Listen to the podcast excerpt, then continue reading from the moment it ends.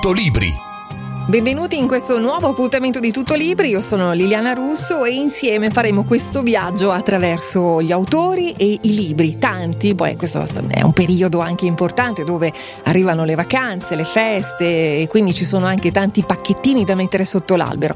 Sotto l'albero ci stanno benissimo i nostri libri, oggi ci occuperemo di diete, di viaggi, eh, di mistero, ci occuperemo anche di amori, quelli non mancano mai, di intrighi, di segreti c'è veramente un po' di tutto, quindi vi posso soltanto augurare e vi voglio augurare buona lettura e buon ascolto. Ospite di Tutto Libri oggi c'è un autore che mi piace molto, molto amato anche dal pubblico, Luca Bianchini con il nuovo romanzo So che un giorno tornerai. Ciao Luca. Eccomi, eccomi qua. La storia è ambientata a Trieste ed è una storia nata per caso, no? Come spesso succede. Tu non hai fornito molti dettagli, hai scritto che è nato tutto salendo sull'auto di una sconosciuta. Sì, è andato così, una, un sabato sera un po' noioso, questa ragazza mi doveva dare un passaggio, inizia a raccontarmi la sua vita, si crea questo patto immediato tra me e lei, ma senza che ci conoscessimo. E io era da un po' che stavo cercando una storia e a un certo punto le ho detto, ma guarda, questa storia a me piacerebbe raccontarla, ovviamente mettendoci delle cose mie e cambiando alcune cose, insomma non la sapevo neanche bene.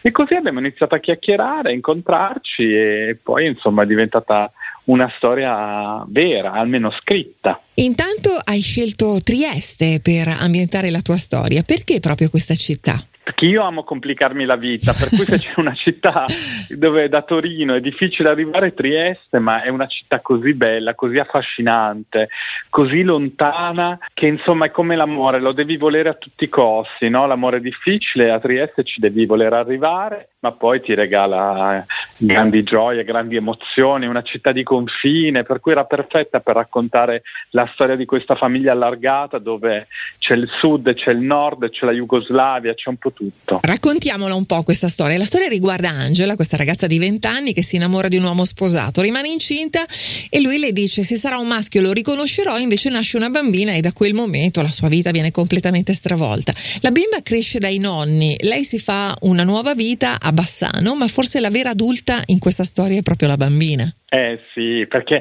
la, eh, la piccola insomma è, è, la storia di un abbandono, ma in realtà l'abbandono è anche un'occasione per lei per crescere in un modo diverso, anche più libero e anche un po' eh, c'è questo motto che a un certo punto tutti tornano, no? perché tutte le persone che poi sono egoiste, che possono abbandonare qualcuno, prima o poi c'è il momento in cui c'è un po' di pentimento, almeno io l'ho voluto vedere così. E è una storia che è stata molto difficile per me perché comunque trattava anche di sentimenti scomodi, no? come l'abbandono. Certo. E io ho capito alla fine che non tutti poi sono bravi e pronti a essere genitori, per cui dobbiamo prendere la vita quando c'è e le persone per come sono e per quello che hanno da dare, senza giudicarle per forza, anche se nessuno chiede di venire al mondo, ma alla fine se sei al mondo è sempre secondo me una bella cosa. L'amore vero è quello che ti danno le persone che ti sono sempre accanto, anche, anche quelle che stanno in silenzio, mentre a volte noi cerchiamo solo di rincorrere i ricordi, che è un po' insomma, il filo conduttore di questa storia,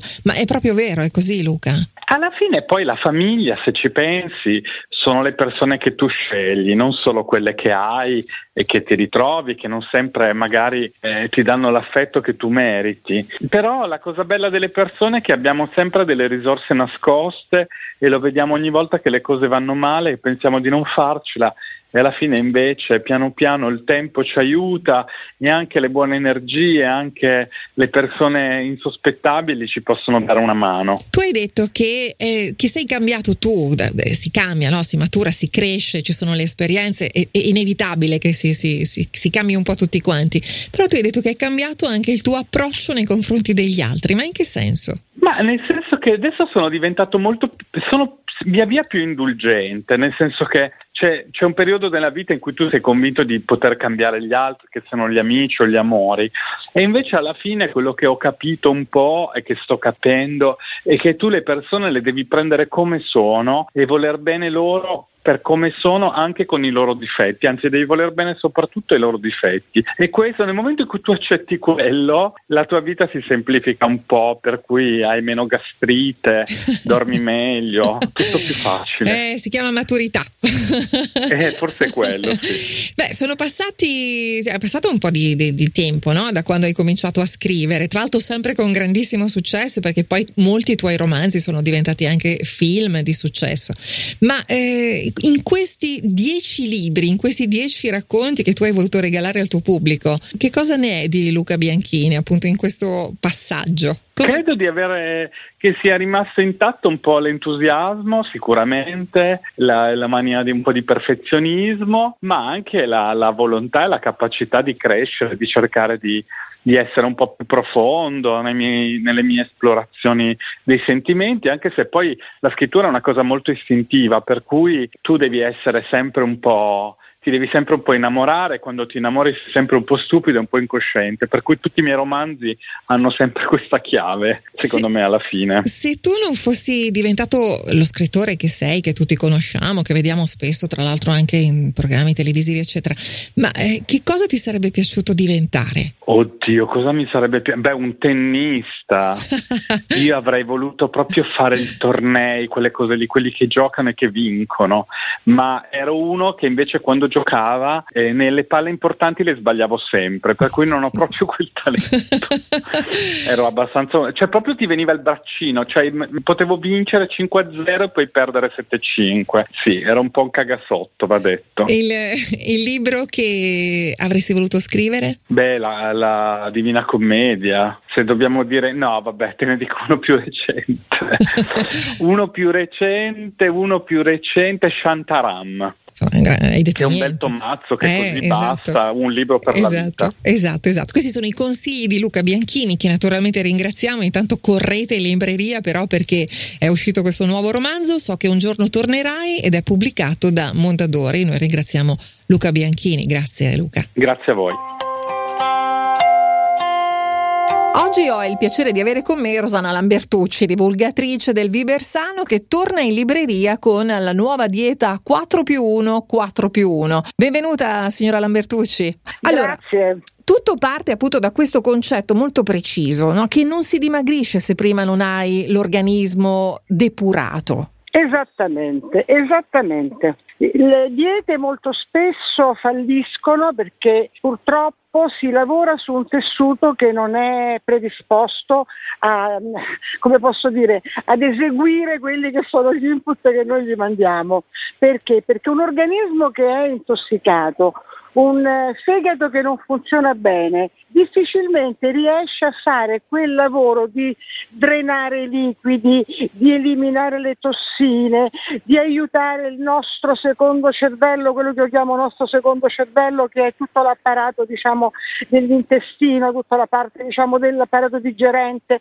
Quindi è molto importante fare prima un processo di depurazione che poi il dimagrimento viene automatico. Io infatti quello che sto mh, vedendo che attraverso tutti i commenti che sono migliaia di commenti che io ricevo che sono pubblici perché sono pubblicati sui miei profili social, quindi li può vedere chiunque e la gente sta perdendo peso già dai primi giorni. Perché? Perché già dai primi giorni che cominciano a depurare l'organismo immediatamente cominciano a perdere 1-2 kg. I moduli sono tre moduli, sì. sono praticamente um, 4 più 1, 4 più 1, 4 giorni vegetariani, 1 vegano, 4 giorni vegetariani, 1 vegano, per 10 giorni e poi c'è un altro modulo da 10 giorni e un altro modulo da 10 giorni. Una persona che deve perdere molti chili deve come posso dire, seguire tutti e tre i moduli. Una persona che ha soltanto bisogno, per esempio come tipo me, che sono una tutto sommato normopeso, però ogni tanto magari prendo quel chiletto di più, mi faccio quei primi dieci giorni e mi rimetto benissimo in sesto, tra l'altro con grande energia dell'organismo, perché è un organismo depurato, è un organismo che sta meglio, ma un cervello che va meglio, che, l'umore che va meglio, l'energia che va meglio, ecco questo è il grande privilegio di questa dieta che è stata preparata, formulata da un grande endocrinologo nutrizionista clinico che quindi ha potuto, conoscendo a fondo i meccanismi dell'organismo, eh, studiare un percorso che possa dare questi risultati matematici. Allora, intanto le faccio tantissimi complimenti perché veramente è un libro che spiega con eh, semplicità, insomma, tutti i vari passaggi, le varie fasi, no? E poi all'interno ci sono i cibi da eliminare, i cibi permessi, un sacco di ricette, perché poi uno sì, sono si 60, esatto. 60 ricette che sono ricette per far capire che si può mangiare molto bene, cioè con molto gusto, preparate da Fabio Campoli che è uno chef estremamente attento alle combinazioni alimentari ed è praticamente un meccanismo di queste diciamo, ricette che combinando in maniera corretta gli alimenti permette alla dieta di avere i risultati che promette anche per le persone più pigre, anche per quelle che insomma dicono sì, però è complicato perché ci sono comunque degli alimenti che io non sono abituata ad usare o abituato ad usare. Ma Invece quello non devono essere però così, come posso dire, schiave mm. del cioè è importante mantenere il tipo di alimento. Faccio un esempio, se nel, nelle tabelle, perché io sono abituata a fare delle tabelle quotidiane per aiutare le persone, no? Io leggo e eseguo. Ad esempio, io devo mangiare una cicoria, invece della cicoria c'è i broccoletti, mangio i broccoletti, non cambia niente, ma capito cosa voglio dire? Certo. Ecco, non, è, non c'è questa rigidità. È importante non cambiare la tipologia dell'alimento. Se ti dico di mangiare una verdura, deve essere una verdura che poi sia eh, una verza, un broccoletto, una cicoria, una biedina, non cambia, hai capito? 4 più 1, 4 più 1, ma poi dopo la depurazione dell'organismo cosa bisogna fare? Eh... Dopo io l'ultimo capitolo del libro, eh, praticamente io do proprio quello, perché la gente dice ma io ma quante volte devo mangiare la carne, quante volte il pesce, quante volte le uova?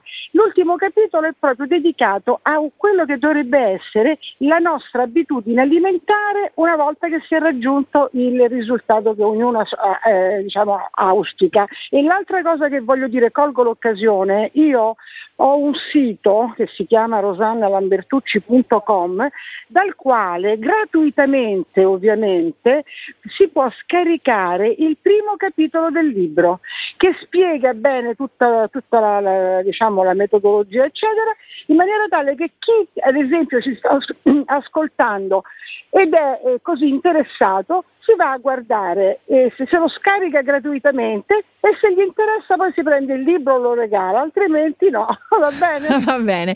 Rosanna Lambertucci, la nuova dieta 4 più 1, 4 più 1 è pubblicato da Mondadori, grazie per essere stata con noi. Arrivederci, grazie a voi, un abbraccio affettuoso a tutti.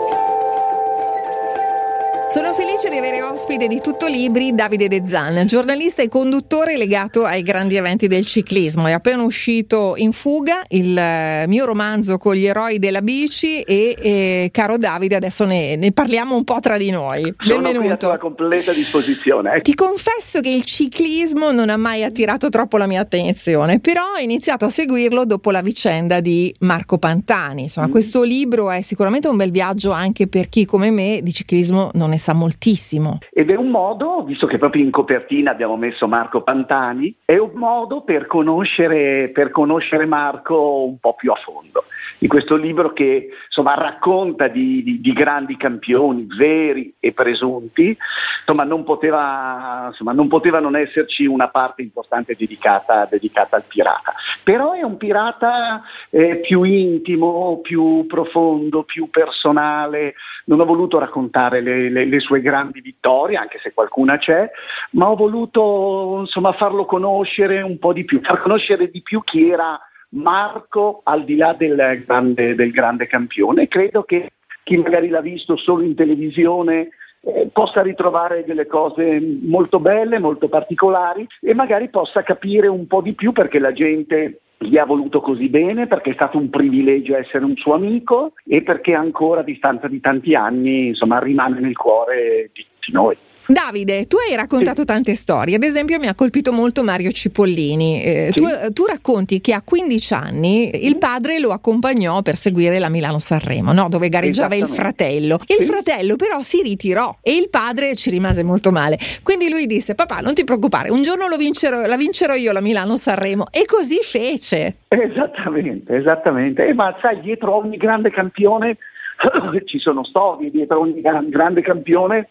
c'è un bambino che ha sognato magari un giorno di, insomma, di diventarlo. E questa è una piccola storia. Forse il piccolo valore di questo libro è, come ti dicevo prima, di raccontare un po' di retroscena, di raccontare qualche segreto. E quel giorno Mario, quindicenne, fece a suo papà, che ci era rimasto veramente male, del vedere Cesare, il figlio più grande, il fratello di Mario, andare in fuga da Sanremo e poi non riuscire a vincerla. E Mario, quindicenne, disse papà non ti preoccupare, un giorno te la vincerò. E dopo averla persa diverse volte, perché come spesso accade, le certo. grandi corse prima di vincerle poi si perdono, e insomma è riuscito a mantenere quella promessa. Però poi... in quel viaggio in quella Sanremo c'è un'altra storia tra un padre e un figlio, e della eh storia sì. tra me e mio papà, eh sì. perché mio papà era morto insomma, qualche mese prima, amava molto Cipollini e quindi in quella Milano-Sanremo per dargli un piccolo aiuto lui che non voleva parlare con nessuno quel giorno, gli consegnai proprio prima della partenza la foto di mio papà. E lui se la tenne in tasca per tutto il viaggio. E quando vinse la Sanremo, eh, nel giorno in cui aveva mantenuto quella bella promessa che aveva fatto tanti anni prima a suo papà, decise eh, con tutti i giornalisti intorno quella Milano-Sanremo e quella Milano-Sanremo di dedicarla a tuo papà di dedicarla a mio papà. Per cui insomma sono momenti belli tra un giornalista e un campione e tra due persone, Davide da una parte e Mario dall'altra, che insomma eh, si scambiavano sentimenti di amicizia vera, pura e profonda e credo che proprio i sentimenti di amicizia siano il filo conduttore un po' di tutto il libro. È vero, senza raccontare tutto il libro, mi ha sì. commosso moltissimo, devo dire, anche la vicenda di Fabio Casartelli che eh, dopo aver vinto la medaglia d'oro alle Olimpiadi di Barcellona non sì. vinse più nulla per due anni. Anche con lui avevi tutto sommato un rapporto di amicizia. Quando sì. tu gli hai chiesto, senti, ma perché Fabio non stai più vincendo? Cosa sta succedendo? Lui ti eh. disse: Io non voglio doparmi, non voglio vincere sporco. Ecco, uh io volevo chiederti questa cosa: il, il sì. doping nel ciclismo, sappiamo che, che, c'è, insomma, ci sono stati anche degli scandali. Quanta credibilità ha fatto perdere a questo sport così amato? Mi ha fatta perdere tanta, mi ha fatta perdere tanta perché insomma gli scandali ci sono stati, sono stati bruttissimi e qualunque altro sport passato attraverso un ventennio di scandali così sarebbe stato annientato. E invece il ciclismo, i suoi campioni, eh, cioè il ciclismo è uno sport ancora vivo, eh, ci sono migliaia, milioni di appassionati in tutto il mondo e lentamente, progressivamente sta cercando di recuperare credibilità anche grazie ad atleti come, come Nibali che hanno sempre fatto della, de, della pulizia, del, del, loro modo di interpretare eh, questo sport un, un, cavallo di battaglia molto molto credibile. Non dobbiamo però essere miopi e pensare che il doping esiste, esista solo nel ciclismo. No, Purtroppo, assolutamente il ciclismo ha pagato un prezzo altissimo. Saremmo veramente miopi, oltre che un po' ingenui, eh, nel pensare che sia solo il ciclismo. Purtroppo il doping è un fenomeno che ad alto livello coinvolge purtroppo trasversalmente insomma, tutti gli sport. Ho parlato di Fabio Casartelli che poi sì. purtroppo morì durante il Tour de France sì. nel 95 mi pare e sei stato proprio tu a dare la notizia in diretta. Ma... Siamo stati sì, insomma un po' tutti noi giornalisti, mm. un po' di, di, tutto il mondo, è stata una delle giornate più tragiche mai vissute e anche lì c'è forse, insomma in quelle pagine del, libro c'è, c'è, c'è un racconto, un racconto terribile insomma, delle emozioni che, eh, e dei dolori che delle volte anche i giornalisti si trovano ad affrontare quando non muore solo un corridore ma muore solo un tuo amico e sai benissimo che ad ascoltarti eh, ci sono anche i, suoi, anche i, suoi, familiari. Ti sei arrabbiato con i francesi quando alla fine hanno festeggiato sì, esatto. senza il minimo rispetto per la morte di Casartelli? Sì, sì, mi veniva da vomitare a vedere come i francesi hanno totalmente ignorato una tragedia così grande, inscenando alla fine di, di, di quella tappa drammatica la premiazione per il loro eroe di rank che aveva vinto la tappa con mm. champagne, applausi, feste, no, quella è stata veramente una cosa assurda e nel libro scrivendo il 10% di quello che avrei voluto scrivere ho messo veramente tutta la rabbia e, e oserei dire lo schifo per, per, quello che ho vissuto quel giorno con, con gli organizzatori del tour che hanno veramente oltraggiato in quel modo un ragazzo e la sua famiglia. Ed è stata l'unica telecronaca della mia vita che ho sospeso perché dopo aver dato la notizia che eh, Fabio era morto su quella maledetta curva del Forte d'Aspet, ho, ho chiesto per favore, per rispetto a lui, di interrompere la telecronaca. Per cui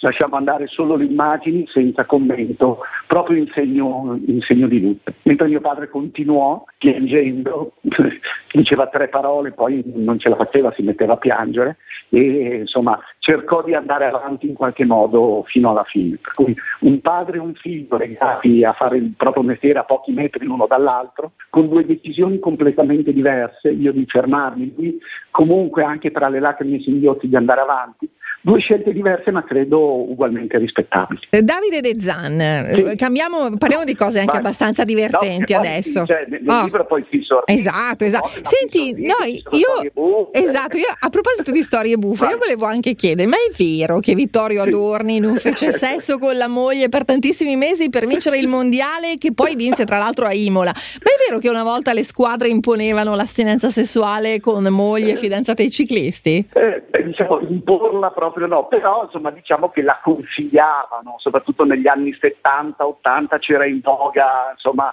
questa credenza che l'astinenza dall'amore, dal sesso potesse aiutare a trovare un maggior vigore fisico e sportivo. E beh, insomma, Adorni l'ha prese questo dogma alla lettera e, e l'anno, l'anno del mondiale praticamente lui me, l'ha giurato e sua moglie me l'ha confermato, eh, è rimasto nove, nove mesi. di fila in astinenza totale. Poi è stato ripagato perché insomma, ha vinto. ha vinto il mondiale, però credo che sia un record insomma, da parte sua impossibile da ritoccare e poi non so quanti altri sarebbero riusciti insomma, in, a seguire, in a seguire queste cose. Esatto. Sì, sì. Senti Davide, è stato presentato sì. anche il nuovo Giro d'Italia 2019, eh, posso chiederti come ti sembra? Mi sembra bello e vi ho grande stima nei confronti di Vegni all'occhio che sono i disegnatori della, della Corsa Rosa.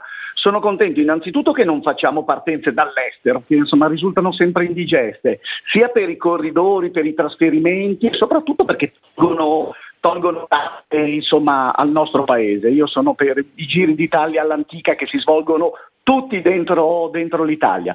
Però è un giro molto bello che offre molte occasioni quest'anno per i velocisti e un bel finale da vivere col fiato sospeso fino all'ultimo. Per cui bravi ragazzi e disegnatori della Corsa Rota. Un bel viaggio decisamente nella memoria, nei ricordi con i grandi campioni del ciclismo e alcuni aspetti di loro che forse non avete mai conosciuto. Io ringrazio Davide De Zan con il suo libro In fuga, pubblicato da PM. Leggetelo, questo è un bel regalo anche per chi eh, ama il ciclismo o ama semplicemente lo sport? Grazie, buona eh? giornata. Grazie Davide. Ciao, ciao. Il viaggio è sempre una splendida avventura, se poi questo viaggio ce lo regalano anche i libri lo è ancora di più, ma è stato presentato proprio nei giorni scorsi questo nuovo libro di Marco Alex Pepe, Liguria Magica e Stregata, edito da De Ferrari Editore. Un percorso con 230 racconti, ma chi meglio dell'autore ce li può raccontare? Ciao Marco, benvenuto. Ciao, grazie, un saluto a tutti gli ascoltatori. In questo libro ci sono veramente tanti racconti, perché poi la Liguria, Genova, insomma, sono famose non, soltanto, non soltanto in Italia, ma in tutto il mondo per avere beh, insomma, molte, molte leggende, molti racconti, alcuni fatti storici anche importanti, no? E quindi tu hai voluto raccogliere tutto e raccontarli. Sì, allora eh, questo è un percorso che eh, diciamo che sono partito da Genova, ho poi realizzato anche un libro su Milano, sempre legato ai misteri, e adesso ho voluto dedicare un po' più tempo a tutta la mia regione, che è la Liguria.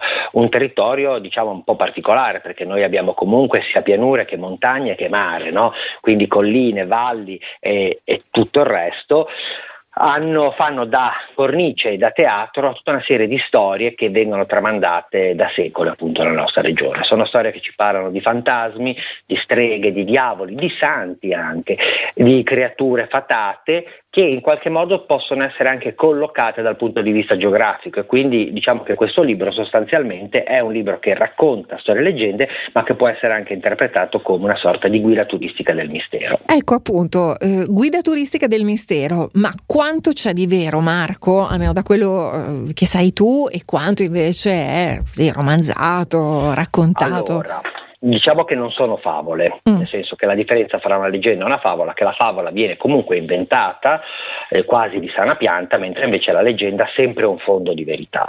Eh, sono storie che si rifanno al passato, quindi è difficile poter dare quanto c'è di vero, se per vero si intende quanto c'è di concreto e tangibile in una storia. Sicuramente eh, sono eh, storie fantastiche per chi ci crede sono vere. Ci fai qualche che... esempio? Ci fai entrare un po' in questa atmosfera di mistero? Ma per esempio c'è un, un, ponte, un ponte particolare che lo ritroviamo a eh, Brugnato, no? e si dice che sotto quel ponte di notte si diano convegno le anime di tutti quelli che sono morti all'interno diciamo, del paese e chi li vede riconosce appunto nelle persone che stanno danzando al, al suono di una musica che non, ha, eh, che non suona nessuno, quindi le persone riconoscono tutti i loro compaesani che erano morti appunto negli anni precedenti. Posso farti una, scusa, posso farti una domanda? Tu sei mai andato sotto questo ponte? sono andato sotto questo ponte e in effetti diciamo che io sono un percettivo delle energie lì ci sono, quindi si percepiscono.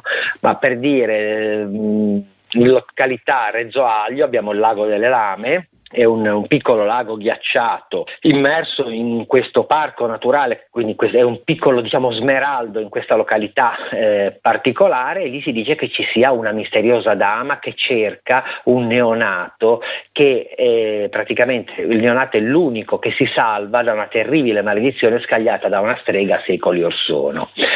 Mm, altre storie le ritroviamo, per esempio, non so, parliamo di Genova, Genova una vecchina cerca una strada che non esiste più, Vico dei Librai, e eh, scompare dopo aver chiesto ai passanti appunto dove si trova questa strada. La strada è diciamo, stata, è sparita nel 1970 quando il nuovo piano urbanistico realizzò il centro dei Liguri a riscapito del quartiere di Via Madre di Dio. È proprio un percorso che va certo. da eh, Spezia a Ventimiglia, arriviamo anche a parlare delle streghe di Triora, ma anche di tante altre streghe che sono meno famose perché Triora fu un caso eh, emblematico in quanto una buona parte delle donne furono accusate, quindi è per quello che passa la storia Triora rispetto magari alla strega di Cairo Montenotte. Quindi ci sono quelli che possiamo considerare leggende e ci sono invece storie ovviamente vere, ma la cosa bella è che questa, questo libro ti dà la possibilità di girare per tutta la Liguria, che è comunque una regione bellissima, e anche per Genova, con il libro aperto tu vai alla scoperta di questi luoghi, poi magari ci credi, non ci credi, però sicuramente certo. è affascinante, no? Sì, perché sono storie, eh, diciamo, millenarie, no? Che rappresentano un po' la nostra cultura, la nostra tradizione ed è un peccato, diciamo, perdere nel dimenticatoio, quindi chi le scrive, chi le narra, chi le racconta, anche se le modifica nel raccontare come è normale per una leggenda, sicuramente fa un qualcosa di buono. Tu sei, Marco, sei anche curatore delle pagine del mistero del settimanale In Famiglia, di che si tratta? tratta? Sì, allora il settimanale in famiglia che è diventato quindicinale tra l'altro da una settimana, eh, è un giornale di gossip, però è un gossip un pochettino eh, che parla anche di, di, questioni culturali, quindi va bene, infatti si chiama in famiglia perché appunto parla, eh, è, è, diretto appunto alle famiglie. Io curo le, le, due pagine del mistero, c'è un pezzo grande diciamo che parla di un mistero che potrebbe essere italiano o internazionale a seconda di quello che la cronaca ci propone oppure quello che mi viene segnalato e poi ci sono due pillole più piccole all'interno di queste due pagine che è il giornale dei misteri dove si parla, non lo so, dell'apparizione degli UFO in Scozia piuttosto che, eh, non lo so, dello Chupacabra che è un mostro magari che si trova in, in Messico. Ecco, quindi ogni settimana, ogni, a questo punto ogni 15 giorni tre eh, misteri vengono svelati sulle pagine di Infamiglia. Noi però vogliamo ricordare naturalmente il tuo libro Liguria magica e stregata, se avete qualche, qualche amico insomma, a cui eh, possano interessare queste storie, secondo me possono interessare a tutti. C'è questo libro appunto di Marco Alex Pepe che è pubblicato da De Ferrari Editore. Io Marco ti ringrazio, in bocca eh, al lupo per tutto naturalmente e buon mistero a tutti, grazie. Grazie, grazie anche a tutti gli ascoltatori. Viaggiare è sicuramente uno dei piaceri della vita, oltre che un arricchimento personale. Per tutto libri, oggi c'è Iaia Pedemonte, autrice con Manuela Bolchini di La guida delle libere viaggiatrici, pubblicato da Altra Economia. Benvenuta Iaia. Grazie, buongiorno. Allora, questa è una guida in realtà dedicata a chiunque voglia viaggiare con curiosità in Italia e nel mondo, perché in queste pagine c'è veramente un po' di tutto. Eh, sì, c'è di tutto. Eh, mettiamolo così, noi autrici che facciamo parte dell'Associazione del Turismo Responsabile di Genere oppure la stessa altra economia che in genere si occupa di eh, viaggi, economie alternative interessanti nel mondo o l'Associazione del Turismo Responsabile, siamo tutti esperti che eh, studiamo il turismo dal punto di vista strutturale, però ci siamo resi conto che, soprattutto io come giornalista andando in giro facendo articoli, eh, che eh, ci sono tantissime donne eh, nel mondo che lavorano nel turismo e spesso fanno eh, delle cose molto divertenti, interessanti e curiose. E così a un certo punto abbiamo deciso di eh, fare proprio soltanto una scelta di tutte le, le, le mm, destinazioni più, ehm, in cui si fanno delle attività più ehm, un po' originali, un po' diverse, e, naturalmente i posti più belli del mondo con una visione al femminile perché spesso sono proprio delle attività eh, originali per il fatto stesso di essere state inventate da delle donne. infatti Quindi, in questi... insomma, abbiamo un po' esatto. mescolato tutti questi, eh, questi, meccanismi, diciamo. Ecco, infatti in queste pagine si incontrano centinaia di donne, no? tutte viaggiatrici esperte, imprenditrici locali, cooperanti, alpiniste. Questa è veramente una guida per avere un approccio con qualunque tipo di viaggio. C'è anche il divertimento, perché un viaggio può essere anche questo. Voi che cosa proponete? Come divertimento, beh, per esempio, io stessa mi sono divertita a fare un articolo su Bali perché partiti dall'idea dal fatto che il New York Times la, la considera la meta ideale per le viaggiatrici sole, solo travelers, solo women travelers. Eh, in realtà eh, ho intervistato mh, mm, delle ragazze che conosco che si occupano di turismo, fanno varie attività a Bali e eh, sono venute fuori le spiagge dove effettivamente c'è meno gente, gli alberghi più di buon gusto, i piccoli eh, boutique hotel piuttosto che le, eh, gli studio dove fare yoga e dove comprare l'artigianato eccetera, mm, veramente visto con uno sguardo di chi abita nel posto e eh, in modo appunto senza fare turismo di massa, in punta di piedi nei, nei, nei, parchi, nei luoghi più belli, ehm, con un gusto appunto al femminile, ma ci può essere anche l'avventura, non so, la, una delle nostre, mh, mm, delle persone che ha collaborato una grandissima eh, antropologa che gira il, eh, i deserti del mondo la, con i pastori nomadi per fare degli studi sul nomadismo, la Elena Dac. Eh, insomma ci sono tanti punti di vista diversi, eh, ci sono le, in Africa le, eh, i safari organizzati eh, con le piccole auto elettriche da un gruppo di combinazioni tutte giovani donne perché ha iniziato una e poi ai turisti piaceva molto il modo in cui lei portava in giro le persone a far vedere gli animali, per cui adesso i safari di culture operator sono organizzati da, eh, da, da, tutte le donne del villaggio in mm, Tanzania, eh, quindi eh, sono veramente con delle idee divertenti, anche vicino a casa, anche in Italia, eh, archeologhe in, in Puglia però anche il resort eh, di lusso dove puoi fare le terme e, o andare in bicicletta. Eh, sono idee che arrivano da delle donne o che sono state realizzate dalle donne o che piacciono alle donne, ma veramente per tutti, insomma, che poi alla fine va... alle famiglie, piacciono certo. sì, infatti. Allora, quello che mi piace, Iaia, è che proponete cose diverse dalle solite guide. Ad esempio, a Berlino si possono provare, non so, capi di moda sostenibile, ma anche affittare una bici nell'officina gestita da profughi per girare la città in modo green. Insomma, eh, tante cose, tante curiosità che magari un, a cui uno non pensa no? quando si trova a Berlino va a vedere le solite cose. Sì, è veramente un universo che si, si, è schiuso nel momento in cui abbiamo cominciato a cercare con quest'ottica. E appunto a Berlino la Claudia Suti ha inventato questo, una bellissima agenzia di, di, di, per vedere un Berlino Green e in realtà lei ti porta da una serie di diverse associazioni per cui tu alla fine conosci una quantità di persone diverse a Berlino che fanno appunto dal beverone eh, brasiliano speciale alla tintura naturale, ti puoi confezionare il, il vestito vestito che, che, che, che, vuoi da sola, addirittura ti insegnano oppure affitti la bicicletta dai profughi, eh, ma eh, non so, cose simili in tantissimi mm, luoghi del mondo. In Grecia abbiamo trovato un'isola in cui puoi partecipare alle feste ed è un'isola famosa perché lì è l'unico posto in tutta la Grecia dove sono le ragazze che possono guidare i balli, no? quelli che noi immaginiamo i certachicoli tutti in fila, migliaia e migliaia di persone nelle piazze, quelle ragazze che portano la gente a, a, a ballare.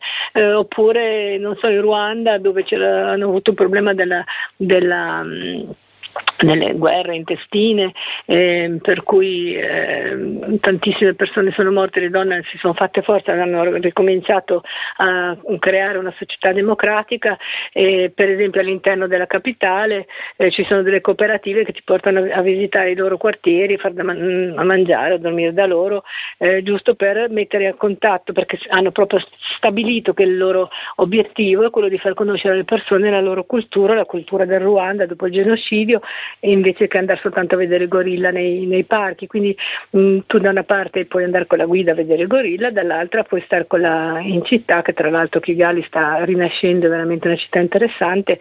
Quindi ci sono veramente un po' attraverso il modo di vivere delle persone, delle famiglie, guidati spesso da delle donne, si scopre veramente una cultura.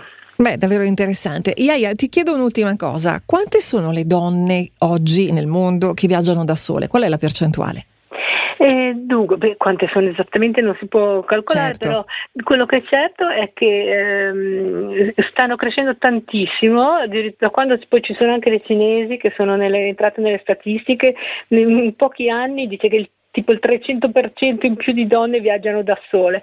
E, ehm, diciamo che è un fenomeno interessante perché magari non so, in, che so io negli Stati Uniti o in paesi eh, in cui magari gli stipendi sono più alti, il fenomeno dei gruppi di donne che hanno incominciato a girare da sole già tanti anni fa, facendo il gruppetto di amiche col club, infatti sono tantissimi tour operator che noi elenchiamo in una serie di pagine in cui diamo un sacco di consigli su dove trovare il modo per viaggiare, se vuoi viaggiare da sola o viaggiare con delle donne.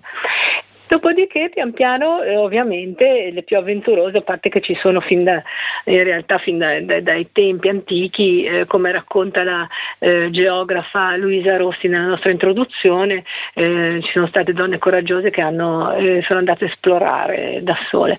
Però dicevo, eh, il fenomeno adesso si è mh, concretizzato piano piano, come an- anche in Italia, c'è so, il gruppo di amiche che al mercoledì va al cinema, poi hanno cominciato ad andare alle terme nel weekend, puoi fare dei viaggi più, più, più lunghi e poi eh, alcune hanno la passione andare, di andare in giro da sole.